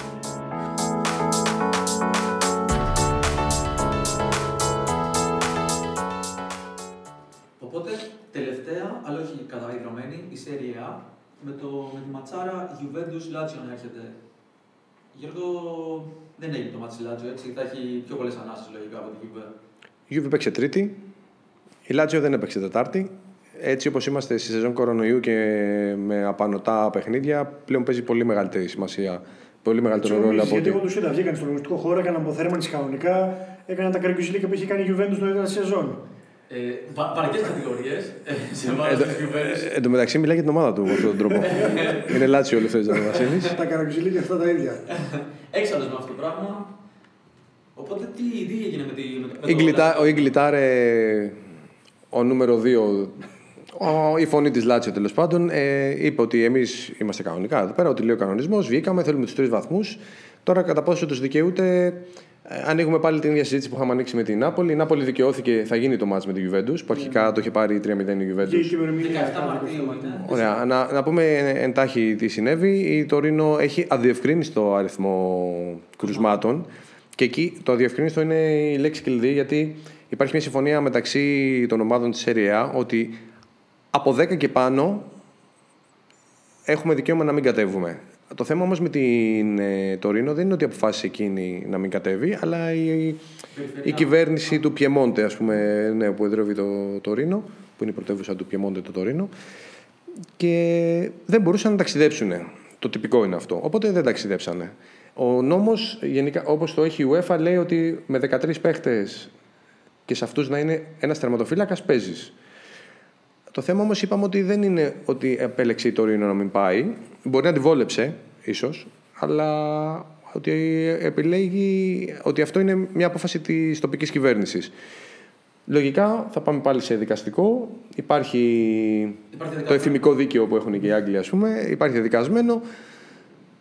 Όσον αφορά το μάτι τώρα με την Juventus, για να κλείσουμε την ιστορία, η Λάτσιο πάει ξεκουραστή. Κοίτα, δεν ξέρω αν είναι καλό αυτό, γιατί ο Ιντσάκη είπε ότι μετά την ήττα από την Πολώνια ήθελε να δει αντίδραση. Και έτσι όπως πήγαινε το μάτς με την Τωρίνο να λείπουν παίχτες, δεν ξέρουμε πόσοι και ποιοι, νομίζω καλό θα της έκανε της Λάτσιο να παιξει Τώρα δεν είμαι σίγουρος ε, αν είναι καλό ή Σε όχι. καλή κατάσταση γενικά. 7 νίκες στα, τελε- ε, στα τελευταία 9 μάτς. Έτσι, σχετικά Ναι. καλά, σχετικά καλά η Λάτσιο είναι βασμένη. Είχαμε το 6 στα 6, θυμάμαι πριν την Ίντερ. Ναι, νίκη- νίκησε για την, ε, Σαν- και τη Σαντόρια εντός. Στα σοβαρά μάτς όμως, Ίντερ, Bayern Και τώρα, και, από την τώρα, Πολώνια, και αυτό τώρα είναι, νομίζω τελευταία, είναι, είναι match game για τετράδα, δηλαδή για τη Λάτσιο νομίζω. τώρα εδώ που φτάσαμε και έτσι όπως πηγαίνουν ε, οι υπόλοιπες Όλα τα ομάδες. μάτς για τετράδα βασικά. Όλα τα μάτς γίνεται χαμός. Και ε, παίζουν πολλά ρόλο. Δηλαδή, όταν η Λάτσιο περιμένει τον Immobile να σκοράρει και ο Immobile δεν σκοράρει, έχουμε θέμα. Ο Immobile, 14 λοιπόν, γκολ είναι μεταξύ, δεν σκοράρει. ε, κοίτα, έχασε το πέναλτι έχασε το πέναλτι με την Πολώνια. Ωραία. Εντάξει, τώρα πέναλτι, μετά, από εντάξει. λίγο, μετά από λίγο ήρθε όμως το 1-0, ήταν κρίσιμο το. Ήταν χτύπημα, όντως. Δεν, είναι, δεν σκοράρει, είναι 4 μάτς χωρίς γκολ. Και μέσα σε αυτά έχει και την οντίτιδα. Υποφέρει από την οντίτιδα. Σύμφωνα με την Καζέλα τέλος Ο πάντων. Immobile. Ο Immobile Ξέρεις κάνει, από κάνει τι- ξέρεις ενέσεις. από τι είναι αυτό, ε; Όχι. Από το PlayStation. Α. κάνει, κάνει, κάνει ενέσεις για να παίξει ο Immobile. Και όταν δεν σκοράρει και πέφτει και η ψυχολογία σου και είσαι τραυματίας, ακόμα χειρότερα τα πράγματα. Και πριν δύο αγωνιστικές, πριν δύο εβδομάδες νομίζω ο Ιντζάκη έλεγε ότι είναι ο καλύτερος επιθετικός στον κόσμο. Τα- ε, Κοίτα, δεν διαφωνούμε όταν, όταν σκοράρει. Έχει να βάλει γκολ όμως από 7 Φεβρουαρίου. Πόσο έχουμε φτάσει τώρα, Μάρτιο έχουμε. Μάρτιο. Τέσσερα, ένα, Ένα- μήνα. ένα μήνα βάζει. σχεδόν. Και τι πίση είναι ο καλύτερος. Κάτω του Χρυσού Παπουτσιού; Ναι, Ένα Ε, μήνα. ο Τσίρο. Α, από αυτόν περιμένει η Λάτσιο και από τους μέσους. Τον, τον Λουίς Αλμπέρτο, γιατί αμυντικά δεν το συζητάμε. Το είδαμε πώς είναι τελευταία. Γίνονται πολλά λάθη. Λείπουν, ε, η απουσία του Ράντου είναι πάρα πολύ σημαντική τελικά και επηρεάζει όλη την ομάδα. Όταν δεν έχεις αμυντική σταθερότητα, βλέπεις ότι και μπροστά ο Μιλίνκοβιτς Σάβιτς παίρνει λιγότερες προσπάθειες γιατί πρέπει να καλύπτει περισσότερο πίσω. Αυτό επηρεάζει και τον Λουίς Αλμπέρτο με τη σειρά του. Που, σε ποιον θα βγάλει assist άμα δεν σκοράρει Mobile. Εντάξει, εντάξει. Εξαιρετικός παίκτης είναι και ο Κορέα και ο Κασίδο πολλές φορές έχει δώσει λύση, αλλά όπως και να έχει το σημείο αναφορά είναι Μήπως, μήπως τώρα ε, με Κελίνη εκτός και τον Τελίχτα αμφίβολο μάλλον σκέφτονται να το χρησιμοποιήσουν για να τον προφυλάξουν για την Πόρτο. Μπονούτσι μάλλον θα μείνει στον πάγκο. Ε, Έχει τα θέματα της Juventus. Μήπως στην είναι άκρη. για θέματα Juventus. Είχε, είχε απουσίες. να ξεκλειδώσει. Ε, Παρακολουθώντας τα τελευταία παιχνίδια της Juve, βλέπει ότι και σε ομάδες που θεωρητικά δεν είναι τόσο μεγάλη δυναμικότητα αντιμετωπίζει σοβαρό πρόβλημα. Δηλαδή και με τη Σπέτσια τώρα που νίκησε 3-0, ένα μήχρονο είχε πρόβλημα. Δεν μπορούσε να κάνει. ε, Ακόμα και κάποιες φάσεις έκανε η Σπέτσια σε βάρος της. Αυτό που μου έκανε εμένα εντύπωση είναι ότι okay, έχει απουσιάσει η Juventus. Έλειπε την μπάλα, έλειπε ο Μωράτα. Με τον Μπίκη ο Μωράτα φάνηκε ότι με το που υπάρχει ένας φόρ δίπλα στον Ρονάλντο κάνει μεγάλη διαφορά. Μόνο και μόνο η παρουσία του. Πάλι νομίζω δεν είναι σε θέση να βγάλει το μάτσο Μωράτα. Ε, με τη Λάτσιο. Ολόκληρο, ναι, okay. Μπήκε, μπήκε πάντως, έπαιξε το, το, μπήκε φυσικά λέγει. Να πούμε έχει μια σπάνια ασθένεια. Έχει ένα. Ποτέ δεν μπορώ να θυμηθώ πώς το λένε ακριβώς.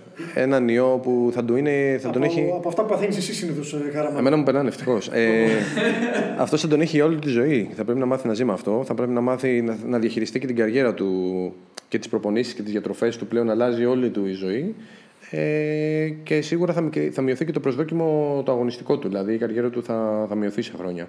Αυτό διαβάζω. Και είναι, συγκλο- είναι συγκλονιστικό να, να παθαίνεις κάτι τέτοιο. Πολύ ενδιαφέρον αυτό. Πάντως, παιδιά, εμένα μου έκανε εντύπωση που. Σε ευχαριστώ Γιώργο που σου φάνηκε ενδιαφέρον. Είναι τιμή μου. ε, ο, μου έκανε εντύπωση ότι ο Πύρλο αναφέρθηκε σε απουσίες. Ε, είναι προσω- προσωπική γνώμη αυτή. θα- δηλαδή, θα σου πω με σε ποια ένα- έννοια. σε- με συγχωρείς, σε, ένα, σε ένα ρόστερ το οποίο ε, κοστίζει σε μισθούς τέλος πάντων 300 εκατομμύρια το χρόνο. Ξέρω εγώ. Θα σου πω με ποια έννοια το είπε. Είπε ότι με τις απουσίες που έχουμε δεν μπορούμε να κάνουμε rotation. Και δεν του δίνω άδικο. Όταν δεν μπορείς να βάλεις το Μαράτα για ένα μάτσο, πώς θα ξεκουράσει τον Ρονάλντο; Όταν λείπει ο Κουαδράδο, ποιος θα πάει να παίξει δεξιά; Σου λείπουν τρεις κεντρικοί αμυντικοί. Δεν μπορεί να κάνει rotation. Αυτό είναι το πρόβλημά του. Με μάτσα ανά τρεις ημέρες, συνέχεια, δεν μπορεί να κάνει rotation. Εντάξει, δεν μπορώ να συμφωνήσω, ειλικρινά. Δεν- Δεν μπορώ να δεν- συμφωνήσω. Δηλαδή, ναι, okay, δεν είναι- κου- κουβέντα κάνουμε. Απλά θέλω να σου πω, όταν, όταν έχεις δώσει τόσα χρήματα για, για να έχει ένα ρόστερ, πρέπει, πρέπει να είσαι Καλά, μέσα σε ότι, όλα αυτά. το ότι έχεις ρίξει τόσα χρήματα δεν σημαίνει ότι το ρόστερ είναι τόσο Πρέπει, ισορροπημένο. πρέπει να είναι όμως. Ναι, το πρέπει να είναι, δεν είναι θέμα του πύρλου. Ο πύρλο ήρθε το καλοκαίρι. Το ρόστερ έχει δομηθεί από άλλους και τα προηγούμενα χρόνια. Εντάξει, θα μπορούσα να πει τι ρόστερ είναι αυτό, δεν έρχομαι. Εντάξει, δεν νομίζω, δεν νομίζω να το Το, δει πρώτο- το, κανένας πρώτο- αυτό. το, θέμα, το θέμα με την Juventus είναι ότι όντως είχε χτυπηθεί πάρα πολύ από τραυματισμούς, ειδικά στην άμυνα όλη τη χρονιά. Ε, επιθετικά δεν έχει λύσεις όταν δεν σκοράρει ο Ρονάλντο. Ο Ρονάλντο έχει το 43% των γκολ της. Είναι... Είναι, Η Κιέζα βοηθάει πάρα πολύ, είναι εξαιρετικός. είναι σοβαρό, νούμερο, το σα- σοβαρό ποσοστό το 42%. Δηλαδή γίνεται πολύ ε, Ρονάλντο κεντρική, ας πούμε. Αναμενόμενο από μια άποψη, αλλά είναι και στους τρεις στόχους μέσα. Πολλά παιχνίδια, πολλοί τραυματισμοί. Εγώ δεν έχω καταλάβει ακόμα τον Πύρλο. Δηλαδή, ξεκινάει με μια φιλοσοφία η οποία τη θεωρούσαμε στη Juventus σαν κάποια συνέχεια του Σάρι. Ένα ποδόσφαιρο πιο φαντεζή, πιο επιθετικό. Τώρα λέμε μεγάλα, μεγάλες κουβέντες, εντάξει. Θυμάμαι ακόμα τη θέση που διαβάζαμε του Πύρλο και ακούγαμε συνέχεια το καλοκαίρι που βγήκε από το, Ε, το Κοβερτσιάνο. δεν, δεν μπορώ να το πω. Έλεγε, έγραφε Γκαζέτα Dello Sport εκείνες τις μέρες. Ε, γεννήθηκε η Πυρλολάνδια. Ναι. Ή- Ο, ο Πύρλο είναι ήδη top προπονητής, δηλαδή πολύ, πολύ βαριά πράγματα. Και παίζει το πιο βαρετό ποδόσφαιρο που. Ε, Έχει ακόμα αλλάξει, και από τον λοιπόν. Αλέγκρι. Έχει αλλάξει λοιπόν. Του είπαν ότι μοιάζει με τον Αλέγκρι. Είπε ο Πύρλο, ναι, τιμή μου ότι μοιάζω με τον Αλέγκρι. Αλλά δεν λειτουργεί όπως πιστεύουμε πάλι αυτό. Γι' αυτό φαίνεται ο Ρονάλντο τόσο πολύ, γιατί έχει ένα παίκτη σαν τον Ρονάλντο. Αν φύγει ο Ρονάλντο, ή αν δεν παίξει ο Ρονάλντο, Είναι πάρα πολύ με- μέτρια ομάδα. δεν γίνεται. με αποκορύφωμα, με αποκορύφωμα πραγματικά, με αποκορύφωμα το παιχνίδι στην Πορτογαλία. Ε, δηλαδή με την Πόρτο δεν θυμάμαι να έχω ξαναδεί τη Juventus τόσο. Ε, τι, δεν έκανε τίποτα. Είναι σαν θρία στο 2-1 που πήρε εκεί πέρα. Δεν έκανε τίποτα. Και, και με τη Βερόνα δεν ήταν καλή. Η Βερόνα εντάξει, καλή Με την ομάδα. Βερόνα- Με την Βερόνα όντως δεν ήταν καλή. Ήταν πολύ τυχερή η Juventus που βρέθηκε μπροστά και πολύ δίκαια που ε, έκανε απώλεια. ας πούμε. Πάρα πολύ καλή Το, Βερόνα. το κακό τώρα είναι ότι ο τρόπος που παίζει η Juventus σαν Αλέγκρι, Παύλα Πύρλο, ταιριάζει στο, στυλ- στο στυλ της λατσιο Εκεί είναι το, η παγίδα. Αυτό δεν ξέρω, για διαφώτισε με, γιατί εγώ δεν μπορώ να το καταλάβω. Χαμηλό τέμπο Ναι. Και περιμένουμε όλο τον Ρονάλντο. Εδώ, Αυτό, αυτό γενικά βολεύει τη Λάτσιο. ε, ε, να σου πω κάτι, μπορεί να μην γνωρίσω κάτι τόσο καλά, αλλά εμένα μου κάνει, μου προκαλεί εντύπωση ότι έτσι όπως βλέπω το πρωτάθλημα. Δηλαδή αυτή η αιμονή του Κουλουζεύσκη περιφερειακά από τον Ρονάλντο σε όλα τα παιχνίδια. Να μην δεν έχει άλλο λίγο την μπάλα, Καλά, δεν εδώ έχει λύσεις. δεν θυμάσαι στην αρχή που έπαιζε back half όταν ξεκίνησε η σεζόν ο Κουλουσέφ και όλη την αριστερή πλευρά; Και Τώρα, όλη- τώρα συνέχεια δεύτερος επιθετικό, νομίζω ότι είναι πάρα πολύ soft ο Κουλουζεύσκη. Σοβαρά, για, για, ειδικά για, όταν σε περιμένουν και αυτά, δηλαδή με τη Λάτσιο δεν βλέπω. Θα φάει πάρα πολύ ξύλο, θεωρώ. Ε, σου λέω, ε, έτσι, αν θα πάει να παίξει έτσι και δεν γυρίσει στο δικό του στυλ, να κάνει κάτι πιο φαντεσί, κάτι πιο, δεν θα του βγει τόσο καλά. Ο- Από αυτά που τώρα που λες Κουλουσεύσκι και περιφερειακές κινήσεις και που δεν ήξερε και πού παίζει, πού τον βάζει, τον έχει μπερδέψει και ο Πύρλο τον- του έχει αλλάξει ένα εκατομμύριο θέσεις. Τελικά έχει κάνει φοβερό σχεδιασμό. Δεν ξέρω ποιος έχει πάρει όλες τις αποφάσεις αυτές, αλλά έχει ένα σωρό εξτρέμ. Πόσους έχει, Μπερναντέσχη, Κιέζα, Κουλουσεύσκι, τον πούμε εξτρέμ. Πού αδράδο, εξτρέμ είναι. Ε, Ό,τι παίζει. ο Ντιμπάλα είναι περιφερειακός επιθετικός. Ο Ντιμπάλα είναι περιφερειακός επιθετικός, δεν είναι center for. Ο Ρονάλντο είναι παντού. Μόνο έχει, και έχει ξεμείνει με έναν επιθετικό. Παίζει, δεν παίζει ο, Μωρα... Μπερναντέσκι, μεγάλη απογοήτευση. ο Μωράτα. Ε, αυτό έχεις ένα σωρό extreme και δεν έχεις center for. Ένα, αναλλακτική λύση. ας είναι, πούμε. είναι ικανή για το καλύτερο και το χειρότερο φέτος η Είχε- Juventus. Πραγματικά το πιστεύω. Α, Δύο, δύο Το πράγματα. καλύτερο δεν το έχω δει εγώ, να σου πω την αλήθεια. Πέραν του, της αποκλεισμού, Γι' αυτό τον λέω, αποκλεισμό γι' της αυτό λέω, είναι Ιντερ, ας ικανή. πούμε, Για- στο κύπελο. Που έτσι όπως έχει εξελιχθεί η χρονιά και με αυτά που λέγαμε πριν, ε, εμείς μεταξύ μας, μεταξύ σοβαρού και αστείου, ότι που έλεγε ο Γιώργος ότι έτσι τα κάνει ο Κόντε, αποκλείεται για να πάρει το πρωτάθλημα. Μπορεί και να το. Ο, ο, ο, ο Καντό έχει φτιάξει τελείω το σκηνικό. Τα, τα πέταξε όλα από πάνω. του. Ένα, ένα μάτσο εβδομάδα θα το πάρεις. Στο είχα πει από τότε. Τέλος πάντων. Οπότε εσύ τι περιμένεις Γιώργο; Sorry, ήθελα, ήθελα να σου πω ότι ακόμα ένα μικρό δισάκι αγόρασε το Μακένι Γιούβε. 18 εκατομμύρια σε δόση. Και καλά έκανε, και καλά έκανε. Δεν θα συμφωνήσω εγώ καθόλου με αυτό που λες. Θα προτιμώ, εγώ θα έδινα ας πούμε, τα 18-19 εκατομμύρια που είναι σε δόση σε κάποιον άλλο πιο παιδί. Ε, περιμένω κλειστό μάτς. Ε, και ο Ρονάλντο να βάλει και ένα τεμάχιο όπως ε, έγινε ο πρώτος παίκτης που που βάζει 20 συν ε, για 12 σερή χρόνια.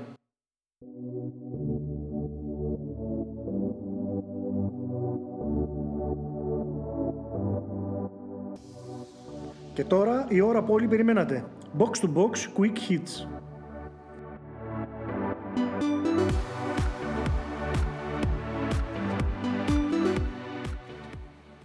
Γιώργο, έχω μια δήλωση του Ζωσέ. Στα καλά του ο Μπέιλ δεν γίνεται να μην είναι βασικός σε κάθε ομάδα. Είναι όντως τα καλά του; Ε, εντάξει, αν και είναι πάρα πολύ μικρό το δείγμα, έδειξε να είναι στα πολύ καλά του. Εντάξει, το ξεκίνημα, στο ξεκίνημα, όταν τον απέκτησε τότε να τον πήρε πίσω, ήταν προσδοκίες πάρα πολύ μεγάλες. Ξέρετε, φωτογραφίες με Κέιν, Σον, Μπέιλ, τρομερή τριπλέτα και αυτά. Καμία σχέση το ξεκίνημα. Ε, δεν μπορούσε ο Μπέιλ να δώσει αμυντικά αυτά που ζητούσε ο Μουρίνιο, δεν μπορούσε να δώσει πράγματα τύπου Bergwijn, να τρέχει, να μαρκάρει πίσω και όλα αυτά. Ε, έπαιρνε συνέχεια ματς στο Europa League, ο Μπέιλ για να κρατήσει σε φόρμα, να σε ένα επίπεδο. Ε, υπήρξε πρόσφατα ένα σκηνικό με τον Μουρίνιο και τον Μπέιλ που έδειχνε το πράγμα δεν είναι καλά. Είχε, γράψει ο Μπέιλ, είχε κάνει ο Μπέιλ ένα post που έλεγε ότι έκανα τρομερή προπόνηση, ενώ την ίδια στιγμή είχε πει στον Μουρίνιο ότι νιώθω ενοχλήσει, δεν είναι καλά. Τα είχε πάρει ο Μουρίνιο, είχε κάνει σχόλιο ότι δεν είναι έτσι τα πράγματα. Ε, η εξέλιξη είναι καλή για την Tottenham.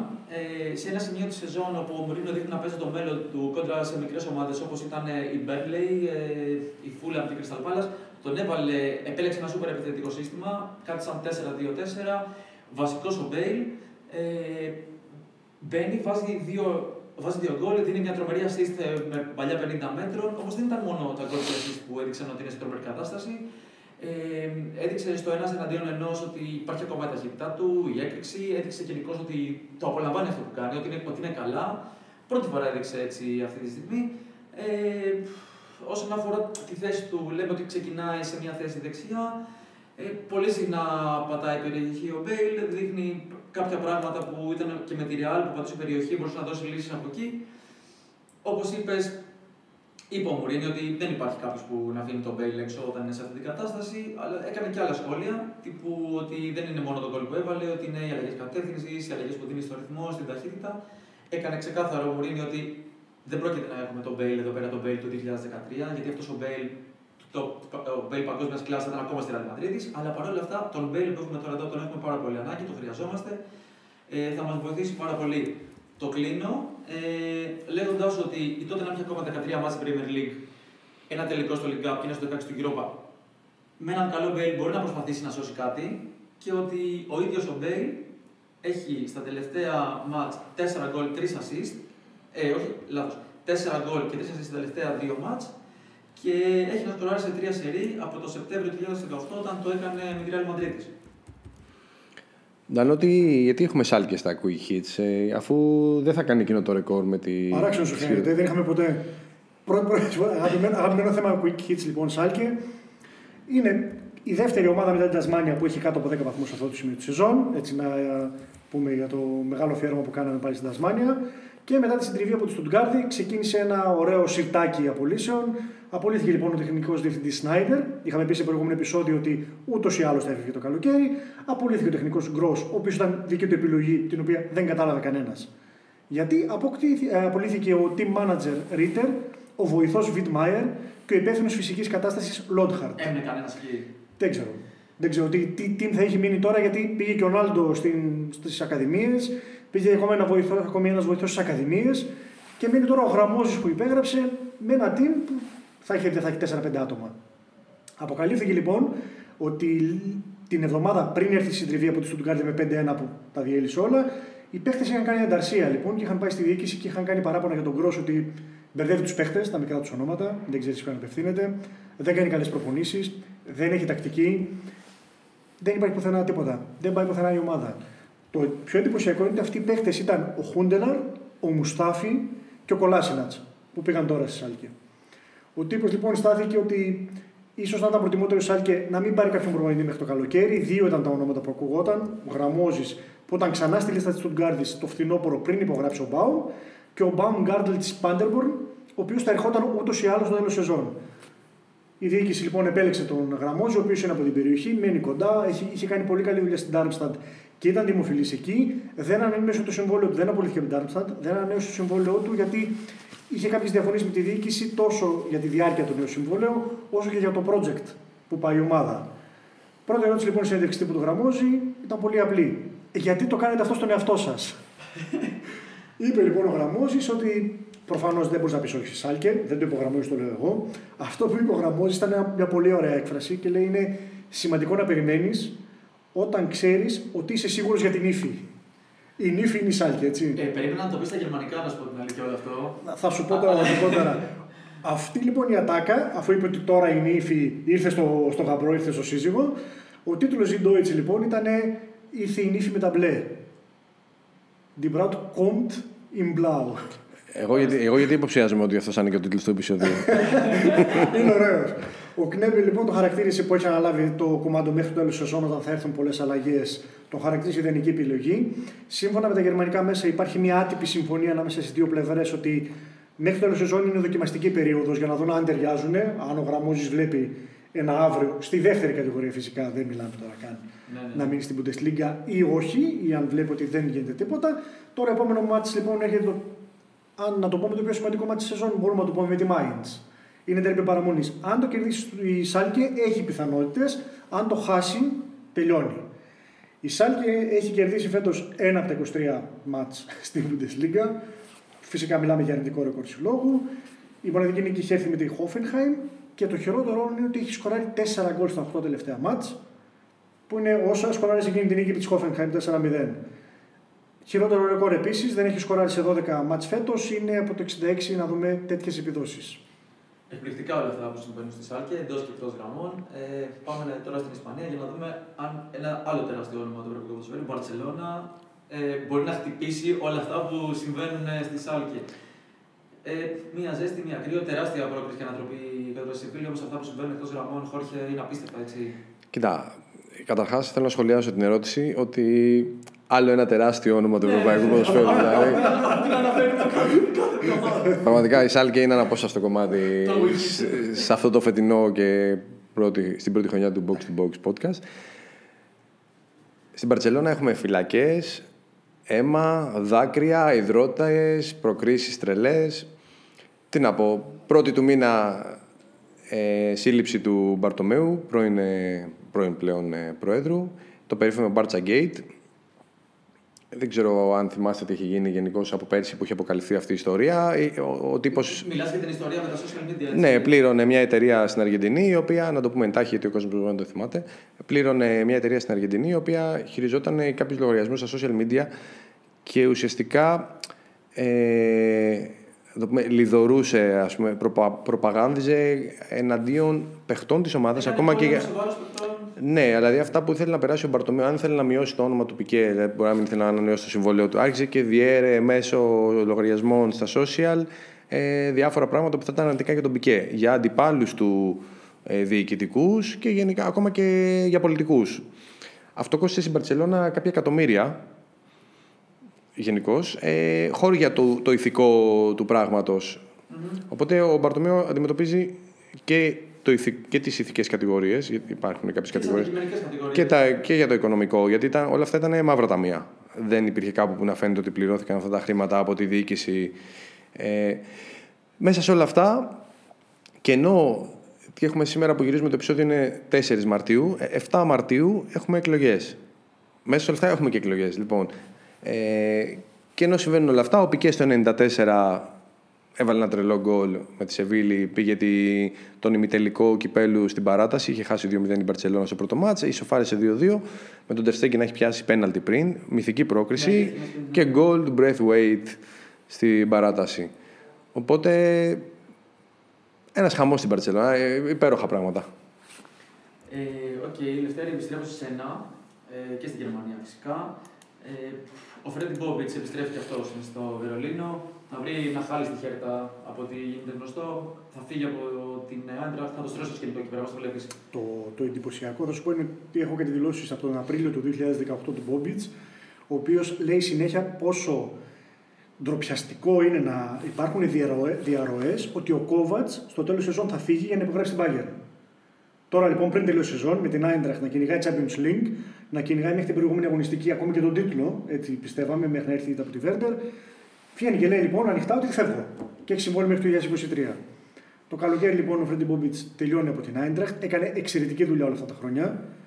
Και χρήματα έφερε και παιχταράδες πήρε και παιχταράδες ανέδειξε και Ευρώπη βγήκε με την Eintracht και φεύγει για τη Χέρτα. Είχε συνομιλήσει ήδη με τη διοίκηση στο match μεταξύ τους με τη Χέρτα να αναλάβει. Ξέρει τον Νταρντάι, ξέρει το περιβάλλον. Νομίζουμε ότι μετά το χάλι που άφησε ο Πρέτ. Σε όλου ρωτάω, σε διακόπτω, για ποιο λόγο είχε φύγει αυτό, ήταν, ήταν πρώην παίκτης, ήταν παράγοντας, για ποιο λόγο δεν, δεν είχε. Τι, τι, τι δεν, δεν δεν είχε μένει στη χέρτα. Ε, όχι, εντάξει, Δεν- άλλαξε. δεν- Δεν, α, είναι, δεν τον δεν, αξιοποίησαν. είναι κάτι, ναι, δεν είναι κάτι. Μην ξεχνάς ότι τώρα η Χέρτα έχει χρήματα, τότε δεν είχε. Ήταν διαφορετικό το project τελείως. Ο Πρέτς, λοιπόν, ο προηγούμενος τεχνικός διευθυντής που απολύθηκε πριν λίγο καιρό, έχει αφήσει ένα μαύρο χάλι. Με το ρόστερ που έφταξε, του δώσαν πολλά χρήματα, δεν ήξερε να τα αξιοποιήσει. Και εκεί έρχεται ο Μπόμπιτς να σώσει την παρτίδα. Η Χέρτα παίζει καλά με τον Ταρντάι, δεν κερδίζει, ακόμα τουλάχιστον.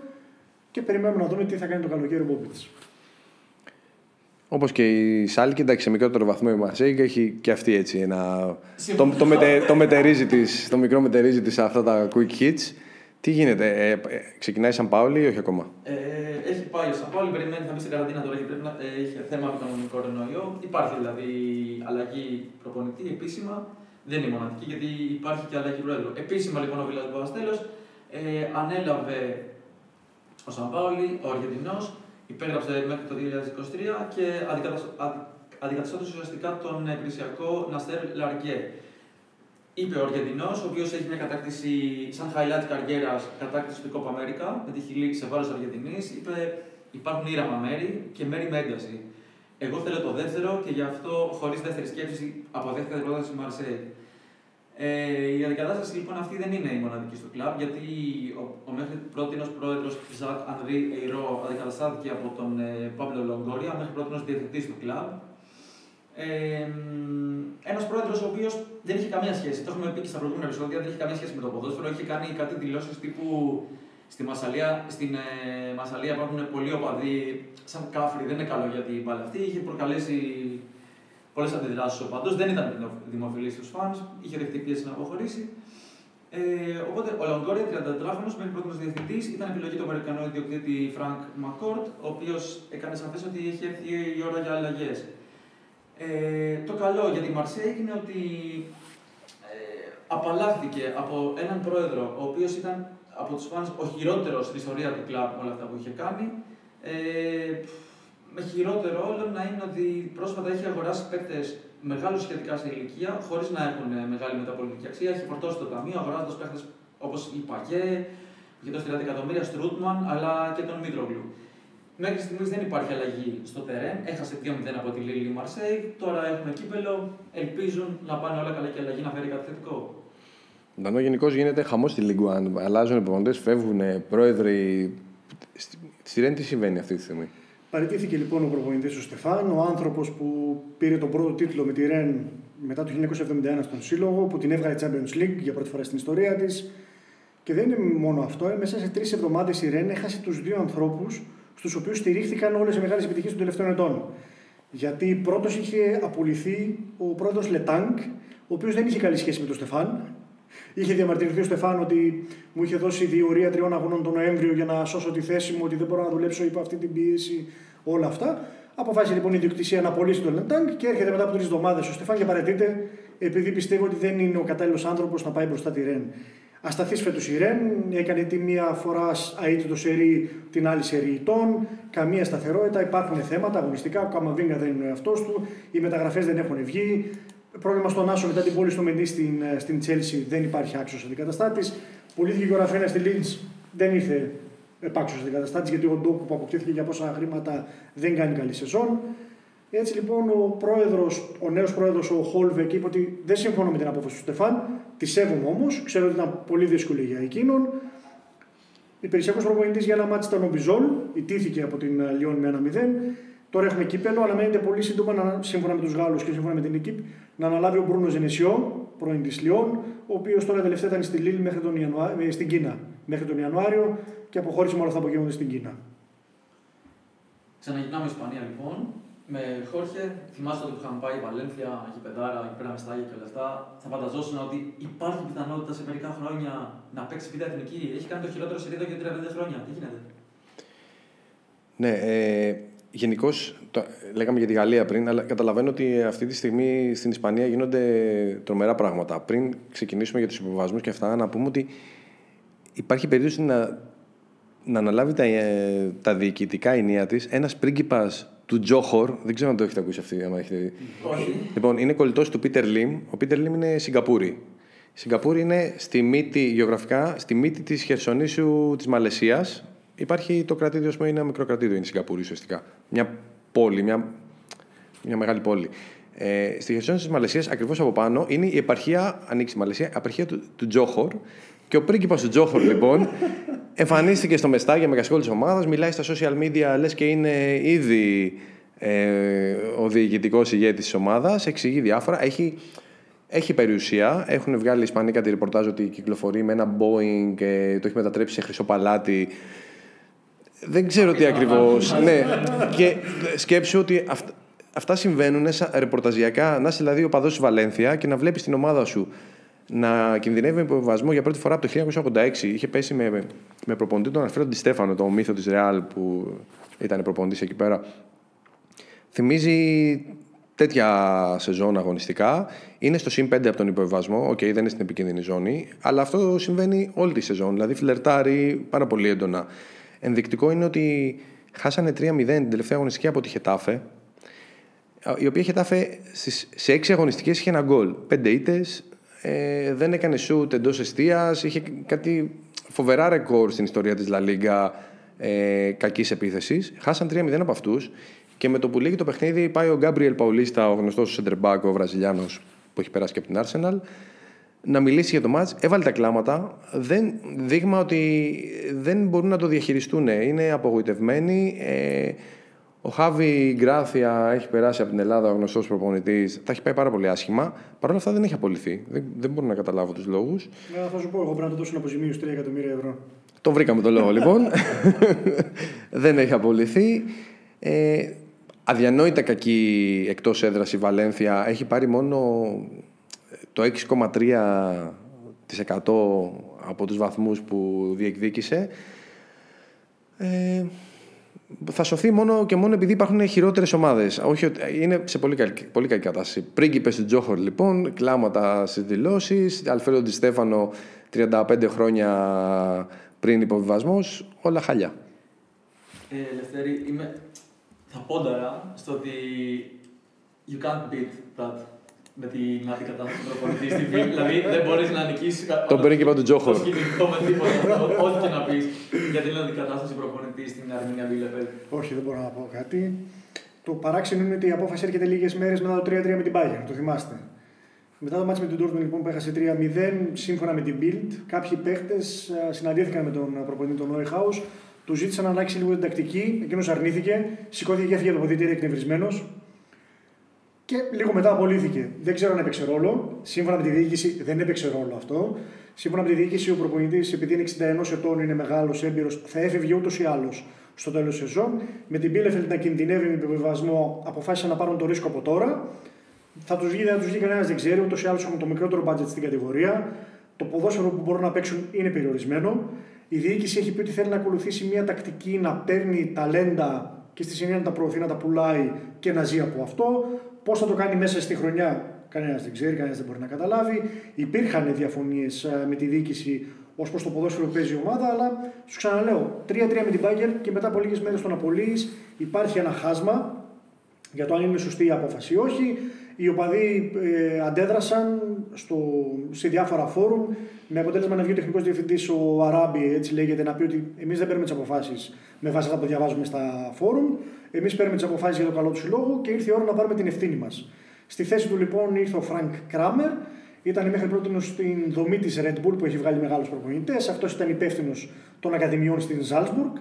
Έχει εμπειρία από πάγκους στη Γερμανία καθώς ήταν παλιότερα στην Greuther Fürth και στη Φορτούνα. Πρώτο παιχνίδι εντός έδρας με την Union. Έχει καλή παράδοση η Bielefeld ε, σε αυτά τα παιχνίδια, καθώς έχει χάσει ένα από τα 9 τελευταία με τους Βερολινέζους και κανένα από τα 5 τελευταία εντός έδρας. Είμαι πολύ χαρούμενος που θα κάνω αυτή την ερώτηση εγώ. Ε, Σέρζε Κόσμη, μυθική, μυθική φιγούρα, με αυτό το μουσάκι καράφλας πάντα με τζόκι καπέλο, έτσι τον θυμάμαι. Το θυμάμαι στην Περούτζια με βρίζα, με ζήσει βρίζα. Ε, το θυμάμαι στην Ουντινέζε, περισσότερο στην Περούτζια όμως. Και θα τον ξαναδούμε στη Σεριά.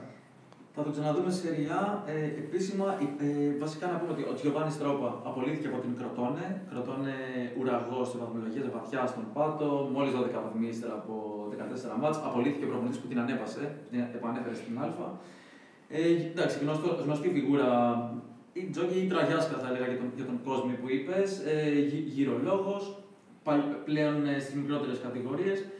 Η Κροτόνε γίνεται η 15η ομάδα της καριέρας του και όπως έχει συνηθίσει να είναι συνήθω στο κλαμπ σε Ρίμπε, έτσι θα είναι γιατί του χρόνου πρωτών χρειάζεται ένα θαύμα τύπου Ντάβιδ Νικόλα να κάνει στο τέλος κάτι απίστευτο για να σωθεί. Δεν θα σωθεί δηλαδή.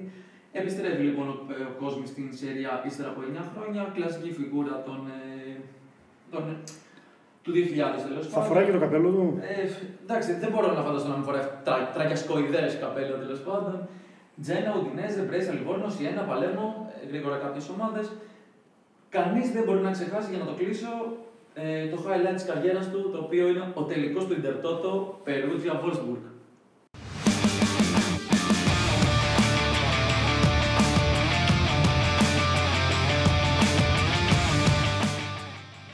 Ακόμη ένα επεισόδιο έφτασε στο τέλος του με τσίκνα και μυρωδιά μεγάλων αγώνων που έρχονται το Σαββατοκύριακο. Ελπίζουμε να το απολαύσατε όσο και εμείς. Θα μας βρείτε σε όλες τις πλατφόρμες που ακούτε τα podcasts και θα χαρούμε να μας αφήσετε μια κριτική ή μια βαθμολογία. Επίσης, μπορείτε να επικοινωνήσετε μαζί μας στις σελίδες μας στο Facebook και στο Instagram για ό,τι θέλετε να ακούσετε στην εκπομπή ή για ό,τι σας απασχολεί. Καλό ψήσιμο και καλό θεάμα!